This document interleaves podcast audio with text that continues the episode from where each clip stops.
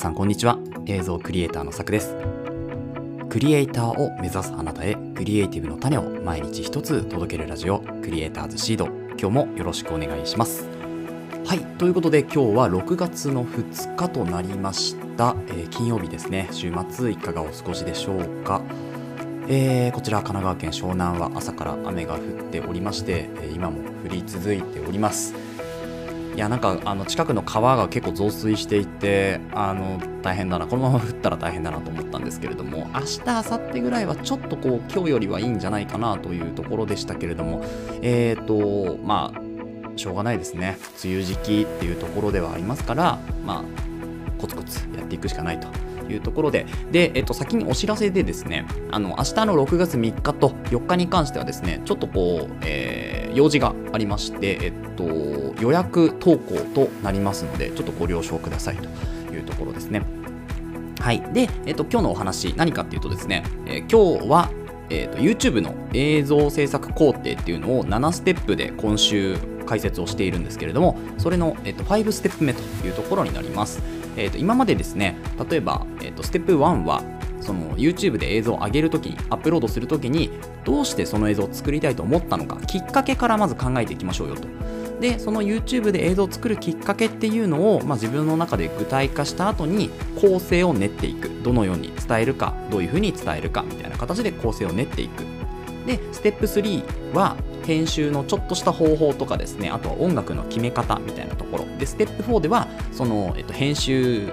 のタイムライン上に並べた素材っていうのをどういうふうに活かしていくか考えていくかっていうところですね。で最後あ最後じゃないや、えーと、ステップ5つ目。今日ステップ5では台本ですね。映像制作において、まあ、この映像をタイムラインに並べてから私は結構台本考えたりするんですけれど、まあ、その台本の書き方っていうのをですね、えー、今回お伝えしていこうというふうに思いますので、えー、それでは本編の方いきましょう。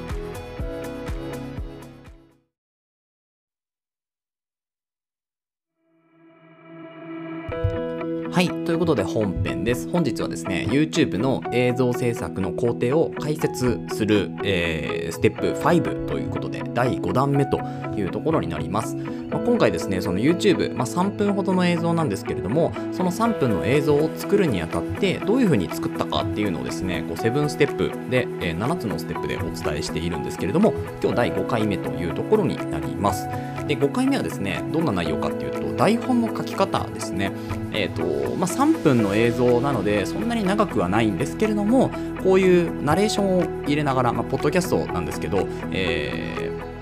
ー、YouTube ではナレーションがあると思うんですよね。で、画面に向かって自分を撮りながら話す方に関しては、まあ、台本そんなにいらないかなと思うんですけれど、こう例えば、えーと顔出しをしない人で、えー、何かこう別の映像を使いながらですね喋、えー、りだけ自分の声で入れていく人っていうのは、まあ、台本があった方がいいかなというふうに思います。でその台本の書き方っていうのをこれからお伝えしていきます。で、えっ、ー、と初めにまあ書いておくとやっぱ楽ですよねと思いますよね。あのメモ帳とか、えあとはアプリとか何でもいいんですけどこう自分のしゃべり口調みたいな形で最初、えーと打ち込む例えば私の場合は Notion っていうアプリを使ってるんですけどこの Notion に、YouTube の台本みたいなのをこう書いていくんですよね。パソコンでカタカタやりながら。でえっ、と私の中ではですねだいたい3分間の映像を撮るのに、何文字必要かっていうとだいたい1000から1500文字です、はい、1000から1500文字ぐらいをこのぐらいの速度で話すとわりかし、えーなんでしょうね。こう3分間の映像にしっくり収まるというところになります。であのポッドキャストと違うのはポッドキャストってただ単に聞いてるだけなんでこういう風にペラペラペラペラ速い口調で言っても他の情報が入ってこないのでわりかし聞けるんですけど YouTube の場合は映像とともに音が入ってくるっていうような形なんですよね。なので映像が先行します。で映像が先行するってことは情報は先に目から入ってきてその後耳での処理っていう形になるのでペースがこれだとちょっと速いんですよねなのでペースとしては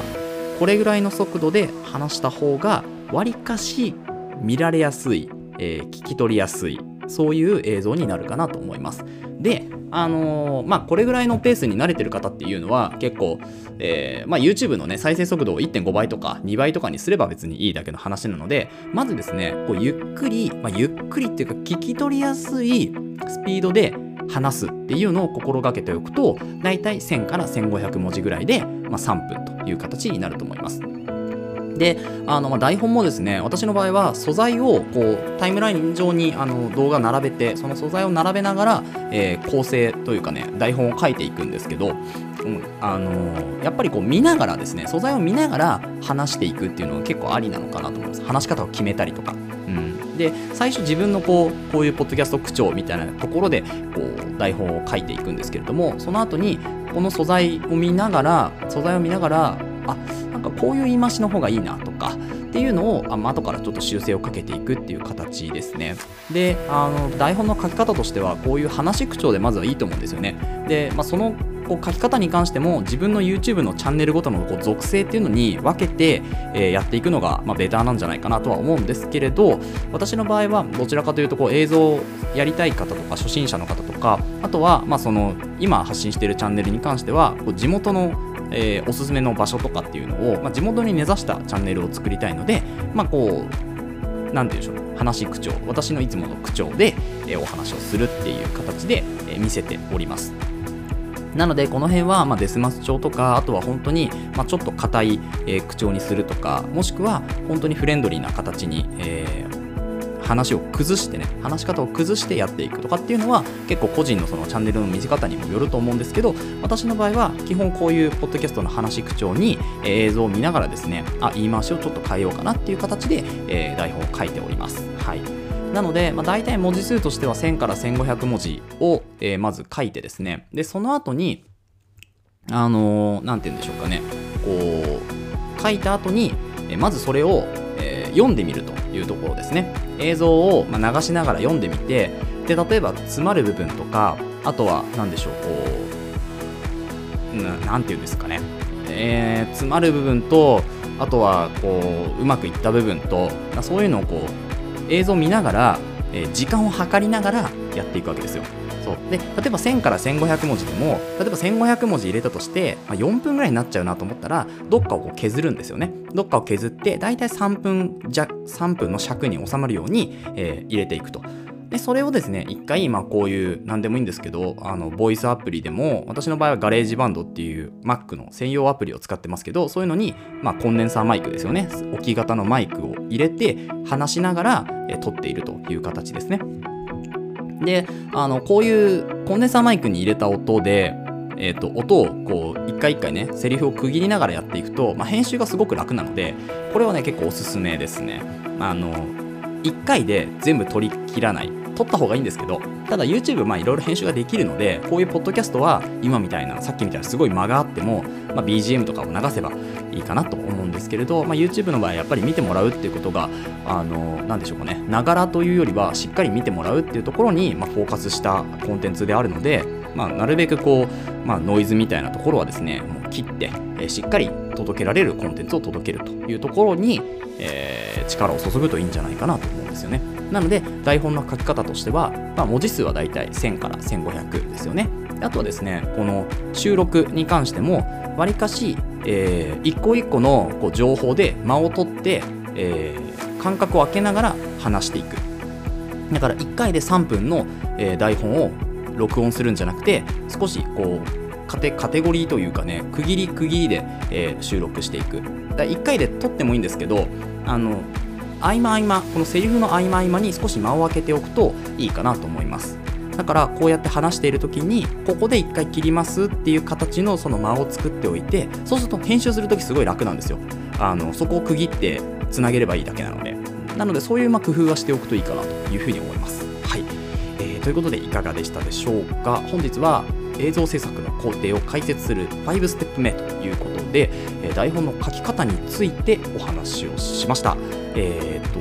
まあ、あと6、7はですね、えー、っと色彩補正、まあ、これはアニメーションの場合だと、ま、フレーム調整とかですね、えー、ドキュメンタリーの場合だと、まあ、ログとか ProRes RAW っていうところからま編集していくとは思うので、まあ、そういうところのま微調整の方法だったりっていうところをちょっと細かいところですけどね。お伝えしていきます。で、えー、とあとステップ7に関しては書き出し YouTube を書き出した際のエラーの対応とかをですねお話しできればいいかなというふうに思いますのであともう少しお付き合いください。